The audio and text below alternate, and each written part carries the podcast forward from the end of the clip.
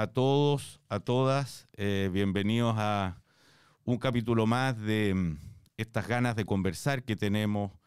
Eh, mi nombre es Patricio Fernández, soy escritor y periodista, fundé el Clinic y estoy de candidato en estos momentos a la convención constituyente por el distrito 11, eh, Peñalolén, La Reina, Vitacura, Las Condes, Lobarnechea. Y estamos hoy día con un nuevo invitado en esta, mm, en esta idea por eh, ampliar nuestros conocimientos y nuestros diálogos con el mundo en que vivimos. Eh, y con, eh, con lo que puede además servirnos para entender mejor los problemas constitucionales que como comunidad tendremos que resolver ahora que vamos a hacer una nueva constitución en este proceso constituyente y donde ojalá participen y se incorporen el máximo de voces posible eh, de nuestro país. Y nuestro invitado hoy día es Luis Roblero, capellán de, eh, de la penitenciaría desde el año 2013, sacerdote jesuita. Y como si fuera poco, estudió también ciencias políticas en la Universidad de Oxford, de manera que eh, resulta especialmente pertinente eh, por sus conocimientos también en esta conversación que estamos iniciando. Luis, muchísimo gusto de estar contigo conversando hoy día. Hola a todos, buenos días y un saludo a todos y a todas las que nos escuchen y participan de este espacio de diálogo. Oye, antes de entrarle de lleno a, un poco al tema que decía antes, eh, cuéntanos un poco cómo, cómo ha sido la situación de la penitenciaría y de las cárceles en tiempo de pandemia. Danos un reporte, digamos, a estas alturas del partido. Eh, ha habido muchísimos contagios, menos de los esperados, hubo muchas muertes, menos de, menos de las esperadas. En fin, cuéntanos tú que estás ahí. Sí, gracias Pato. Bueno, primero agradecerle este espacio para poder hablar un poco de la cárcel. Como te decía al comenzar el programa, cuando estábamos todavía esperando la conexión, hablar de la cárcel es muy impopular y eso lo entendemos porque imagino que tú, Pato, yo y todos eh, somos conscientes que lo primero y ante todo es la vida de la víctima, ¿no? de aquellos que han sido víctimas de la delincuencia. Y hablar de la cárcel no significa eh, justificar ni ser condescendiente con la delincuencia, ¿no? yo creo que eso es como lo primero, ¿no? La vida de la víctima es lo, primero. Entonces, quisiera eh, responderte contándote que desde, muy, desde febrero, eh, Gendarmería tomó conciencia que una crisis sanitaria podría eh, ser causante de una crisis de seguridad. Eh, porque si a nosotros que estamos en el medio libre, que nos podemos mover, que podemos salir, que podemos encerrarnos, etcétera, nos, nos produjo mucho miedo y mucho temor y mucha ansiedad, imagínate para una persona que está presa. Y más encima que tiene su familia afuera, entonces que tampoco puede dominar la vida de su familia o cuidar su familia, ¿no? Entonces, eh, sí, tuvimos un primer semestre muy duro, con mucha violencia dentro de los recintos carcelarios. Eh, recuerdo Santiago I, la penitenciaría, eh, recuerdo Puente Alto, recuerdo Colina, con mucho violencia, motines, unas, unas trifulcas más o menos. Entonces, yo creo que, gracias a Dios, eh, el servicio de la institución funcionó muy correctamente, ¿no?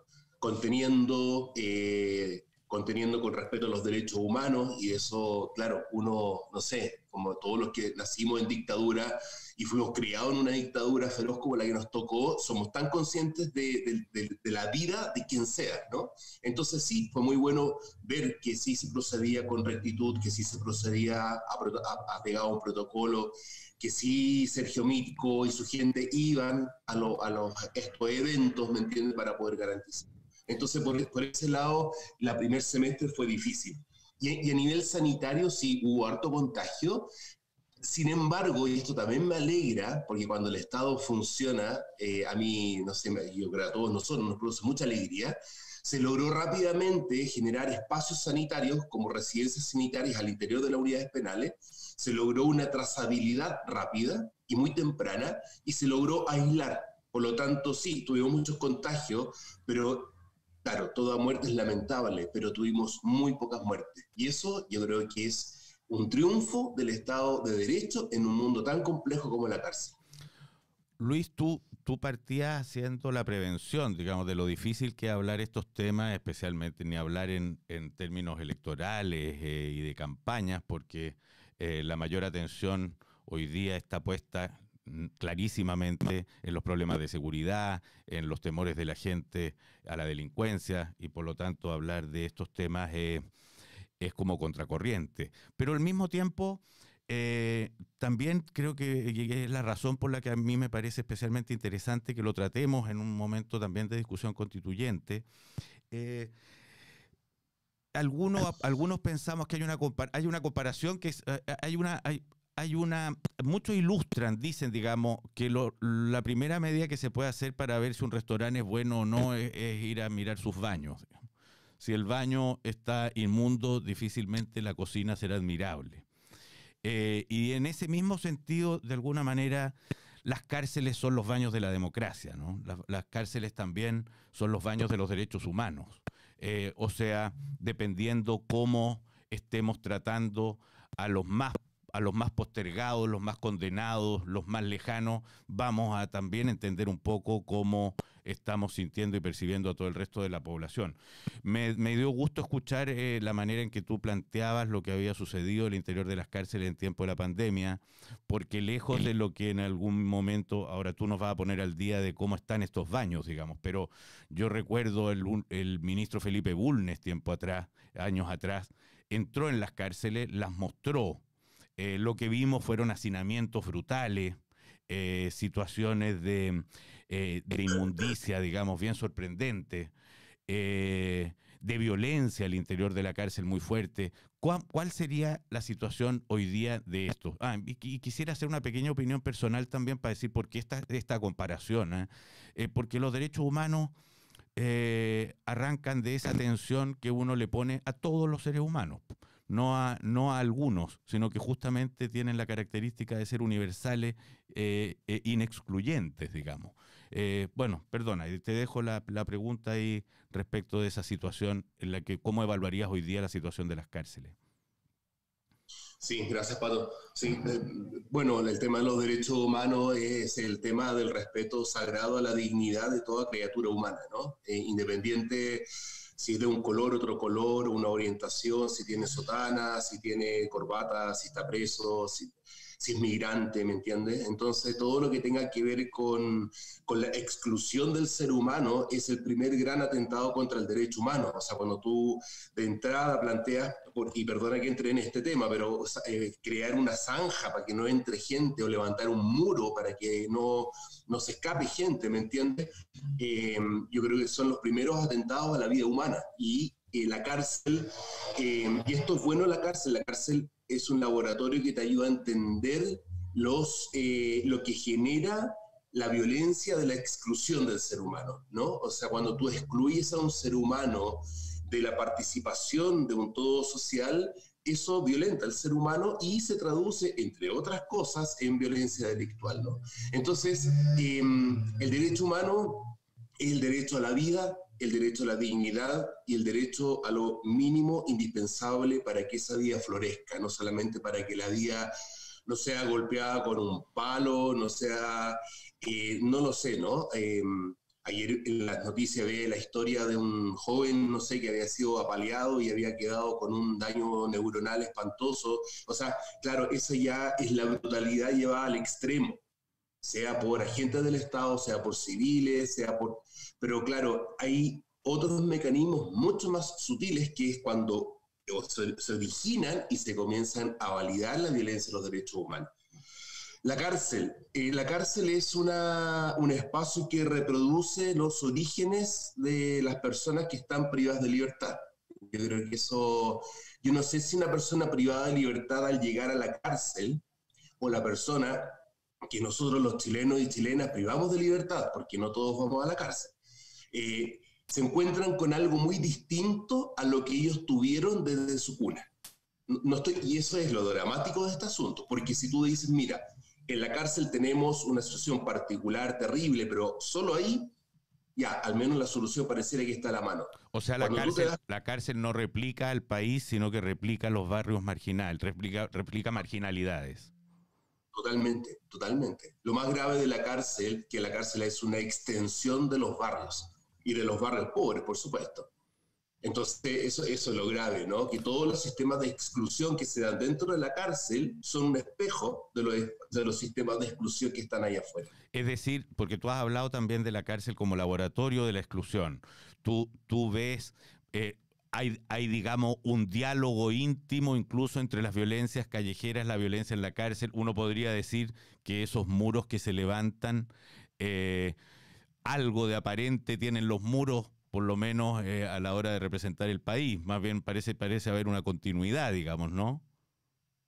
Sí.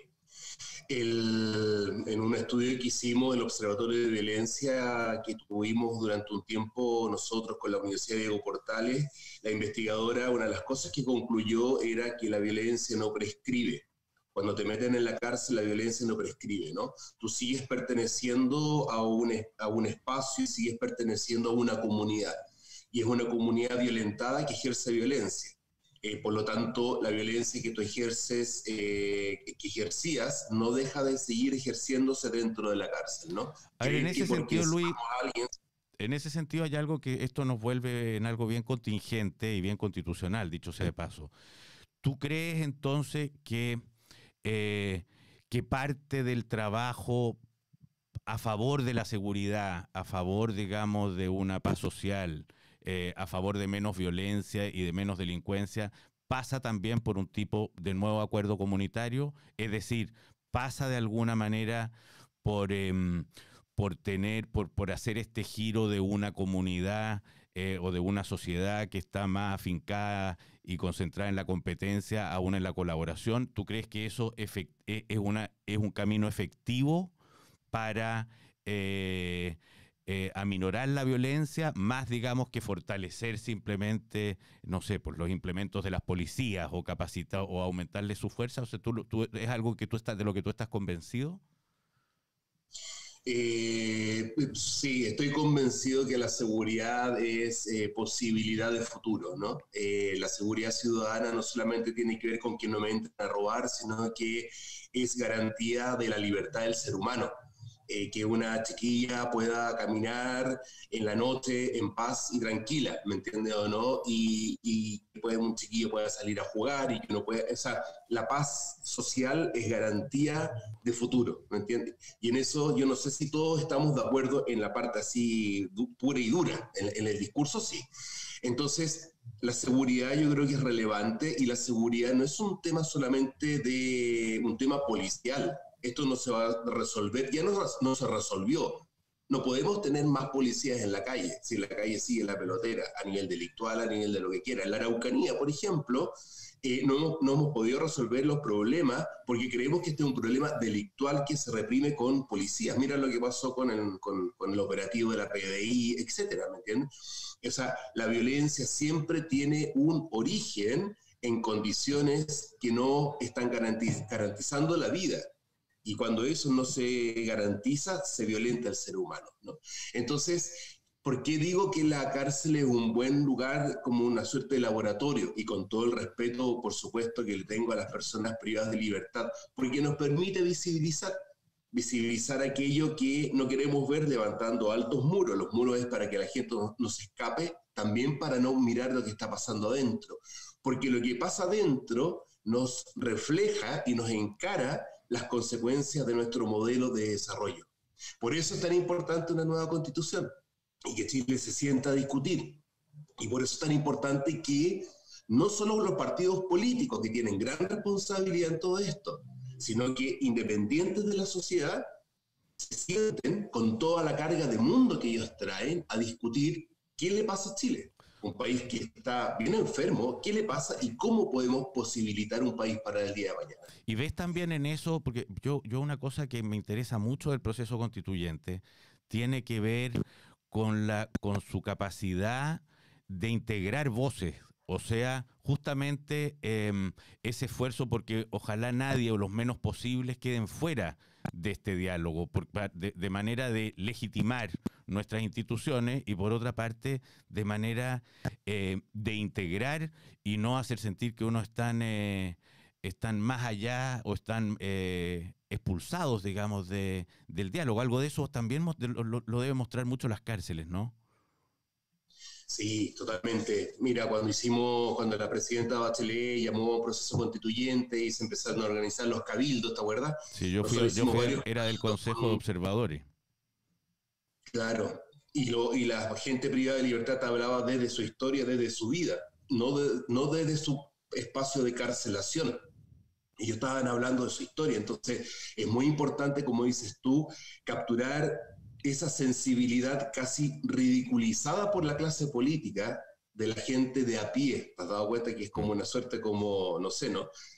La gente de a pie es el 99,9% de la población chilena. Mm. Eh, el caballero, como diría, venía en la mañana por Avenida Mata, que venía en un auto, pero así, de estos autos, eh, camionetas viejitas, llenas de papa y verduras, que tú sabes que viene de los valledor y va a una feria esa es la gente de a pie, la gente que se levanta todas las mañanas, que tiene que trabajar todo el día, ¿me entiendes? Entonces, capturar esa sensibilidad para un distrito rico o pobre, eh, porque aquí no estoy pensando mi vida, estoy pensando la vida de todos. Entonces, capturar esa sensibilidad que el Parlamento ya no capturó, ya no lo el 18 de octubre lo que nos deja claro es el desacople total y radical del mundo de la clase política o de la clase política del mundo. Entonces, por, sí, hay que hacer un esfuerzo tremendo, diría yo, por salir a la calle para capturar esa sensibilidad que hoy día pareciera no la tenemos en la palma de la mano. Luis, a propósito del estallido social, eh, algo que está muy en el tapete de la discusión ahora fueron justamente los detenidos durante el estallido.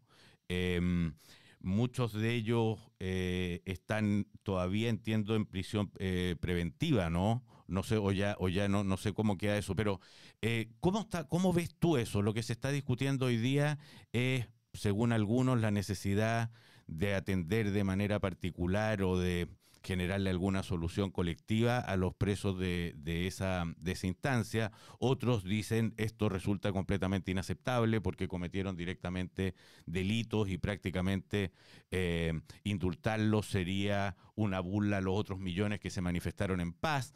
Eh, yo me ha tocado conocer ahora en el terreno a mí también eh, jóvenes de, o sea, abuelas y madres de jóvenes de 18 o 19 años que están presos en este minuto por haber participado de eso y no tenían tampoco, a su vez, eh, ninguna mancha en, su, en sus hojas de vida. Eh, ¿Cómo lo ves tú? Eh, es un tema que tiene, tiene bemoles por todos lados. ¿Cómo lo ves tú? Sí, tiene bemoles por muchos lados, pero así partiendo por la, por la epidermis, por supuesto que a uno le duele no, no porque uno quiera meter y mantener a alguien preso, pero me duele que la clase política reaccione cuando meten preso a uno de los suyos, ¿me entiendes? Eh, por ideología, por eh, clase social, por redes o vínculos. Es triste cuando uno como cura eh, o como cualquiera eh, meten a un famosillo preso y le empiezan a llamar todos por teléfono, pero cuando entra uno, un chiquillo de, de lo castillo, de nadie, ¿me entiende o no? O sea, como que se sigue reproduciendo esa máquina de, de lo visible y lo invisible, ¿no? Entonces, como que da pena, da pena el país que hemos construido, ¿no? Un país como que está muy preocupado y ocupado de un sector muy pequeño igualmente relevante, igualmente sagrado, igualmente digno. Pero cuando tú cuidas la dignidad de uno y te olvidas de la dignidad de otros, eh, es duro. Entonces yo, claro, será por formación en ciencias políticas, será, no tengo idea, pero prefiero creer en el Estado de Derecho y creer que la ley debe ser efectivamente para todos y para todas sin exclusión. Y creo que si tú estás eh, con garantías de un proceso justo en una causa penal, eh, creo que todos tenemos que correr con los mismos colores. Yo por ser cura no tengo ningún tipo de impunidad, ni uno. Y, y, por tener una ideología particular no debería tener ninguna impunidad. Aún más, por, ser, por tener plata, porque ahí también hay otros, tampoco debería tener impunidad. Ya, pero ahí está, estando, ahí está entrando en otro tema que es bien determinante y que supongo que también será un tema de discusión en el proceso constituyente. Esa justicia en la que tú aspiras a tener confianza, ¿la ves? Es decir, la diferencia en la defensa la diferencia de, la defensa que puede tener un rico con un pobre, la falta de defensa que en determinados delitos menores eh, es característica justamente de una persona que no tiene recursos, porque no siempre el Estado parece proveer esa defensa como, eh, como se compromete. Em, el que en la cárcel no hayan ricos, eh, te muestra, o sea, ves que hay, hay, ahí una gran falta, hay, hay, hay, todavía mucho por hacer y te pregunto qué ideas además constitucionalmente tendrías para eso. Hay quienes hablan además de agregar un ombudsman en la constitución, eh, un, eh, eh, en fin, no sé, qué instituciones o qué, em, qué camino se te ocurre que sería interesante abordar para, para ver esta situación que además coméntamela como, la, como es que la aprecias tú. Sí, yo cuando hablaría de ricos, hablaría de ricos delincuentes, ¿vale? Eh, porque uno, insisto, no, no, le deseo a la cárcel a nadie. Por supuesto. Pero el que delinque, el que delinque y está, digamos así, eh, decretado así por nuestro Código Penal, eh, sí, pues, hay penas alternativas y hay penas con cárcel, ¿no? Que estamos un poco al debe en esto, yo creería que sí, porque los delitos que son sancionados más duramente son justamente los delitos que cometen los pobres, pero no por eso son los más gravosos. ¿me entiendes? O sea, cuando vimos la polución de las farmacias, por favor que alguien me explique si eso no es gravísimo, ¿me entiendes? O sea, coludirse para, aumentar los precios en una materia tan, tan, tan sensible, ¿no? O la corrupción al interior del Estado. ¿Me entiendes? Eso es, gravísimo. El Estado está justamente para garantizar el bien común y particularmente el bien de los más pobres. Entonces, y así, etcétera, ¿no? Yo creo que, que sí veo un Estado que va, va poniendo la atención a distintas materias. O sea, yo creo que el Estado está bien precarizado, pero creer que el Estado está en franca retirada no estoy tan seguro. Yo creo que sí. Que bueno, lo, hemos visto en la, ahora con la. Estamos viendo un Estado vivo a la hora de vacunar. Sí, y es bueno tener alguna noticia buena, porque yo creo que estamos súper contaminados con el negativismo, ¿no? Entonces, sí, ver, por ejemplo, que si somos capaces de vacunar a la gente y que si somos capaces de controlar una pandemia, eso le hace bien a todo Chile, ¿no? Pero sí, yo creo que lo primero que yo creo que y esto yo creería que le hace mucho sentido a la gente, porque cuando uno ve las encuestas, uno toma conciencia que el 18 de octubre no es una revuelta, creería yo, así contra el mundo rico, es una revuelta contra los que toman decisiones en el país, ¿no? De acuerdo. Y el Parlamento y todos los grupos como dirigenciales. Entonces, ciertamente, eh, cuando nos planteamos de, de cómo nosotros podemos garantizar una igualdad ante la ley, seas rico, seas pobre, sea de un lado o de otro lado, yo creo que es de los grandes desafíos también para la Asamblea Constituyente. Eh, alguna vez eh, yo leí un, un graffiti que estaba escrito en la, en la cárcel que siempre me ha parecido muy extraordinario. Decía, aquí estamos los que robamos poco. sí, sí, sin lugar a duda. Pero mira, yo igual, quizás porque soy cura, como que no puedo dejar de... También hay, o sea, de, esa solidaridad con la víctima. Hay gente que ha hecho mucho daño también, que está en la casa. Eh, y esa gente tiene que pagar. Ahora, yo sé que tú vas, porque esto lo hablamos al comienzo, hay que pagar de manera digna. O sea, la dignidad no se puede transar aunque estés preso. Mira, esta pregunta te la quería hacer porque ya nos, queda, nos quedan pocos minutos, pero uno, un tema que se enarboló, que se convirtió, digamos, en la palabra rutilante del último tiempo en el estallido social es la palabra dignidad. Eh, tú que trabajas al interior de la cárcel y que te toca ver ahí eh, tanta postergación em, eh, y no lo con, con todos los agregados que tú le ponías, hay gente ahí que ha causado mucho dolor, hay gente ahí que ha causado mucho daño. pero dicho eso, ¿cómo entenderías? Porque yo creo que esta también soy un convencido que debiera ser quizá un primer artículo, un preámbulo de nuestra futura constitución, debiera intentar definir la palabra dignidad. Y lo digo porque eh, no lo hemos hecho, no lo hemos, no nos hemos terminado de poner de acuerdo en qué consiste, pero parece latir de manera em, muy divulgada, que es como un gran deseo. Hay un gran deseo que todavía nos falta por cuadrar además. ¿Cómo, que, parece que lo intuimos, pero no sé si lo, eh, si, lo terminamos de realizar. ¿Cómo definirías tú o cómo entiendes tú la palabra dignidad? Yo te lo encuentro una súper buena propuesta la que haces, eh, de que la constitución vaya definiendo conceptos así estratégicos para todos, transversalmente, ¿no? Entonces, te lo agradezco y te felicito mucho, de verdad. Em, yo creo que la dignidad es una opción política, primero y ante todo. Y es una opción de la clase política, ¿no? Eh, y si tú, Pato Fernández, con tu gente, o no, no, lo sé, definen que la dignidad es para todos sin exclusión y para todas sin exclusión, y, y esa dignidad así definida es una opción política, yo lo encontraría espectacular. Nosotros en Gendarmería, por ejemplo, y esto sin atenuar en, ningún eh, milímetro de que hay muchas cosas que todavía nos faltan eh, y de que hay cosas que no deberían ocurrir al interior de las cárceles y que son cometidas por agentes del Estado. Sin negar la realidad, eh, creo que en los últimos tres años se han hecho avances en el cuidado de la dignidad que a mí me impresionan mucho y me hace como volver a creer en el valor de la política. O sea, la, la política es capaz de modificar realidades. Y cuando tú tienes un grupo humano como el actual, donde hay un compromiso con el cuidado de la vida humana en todas sus dimensiones, no solamente que no te peguen un palo, sino que hayan programas de reinserción, de que en las cárceles se puede invertir un poco más, de que, etcétera, etcétera, ciertamente uno ve avances, ¿no? O sea, cuando la política cuida la vida, eso tiene repercusiones inmediatas y yo he visto cómo Gendarmería ha transitado muy poco tiempo de ser un servicio muy precario a un servicio que va garantizando cada vez más eh, la misión que el Estado le confiere, ¿no? Entonces yo en eso creo que si la dignidad es verdaderamente una opción política, nosotros podemos hacer de Chile efectivamente un país riquísimo para todas y todos los que habiten en él, ¿no?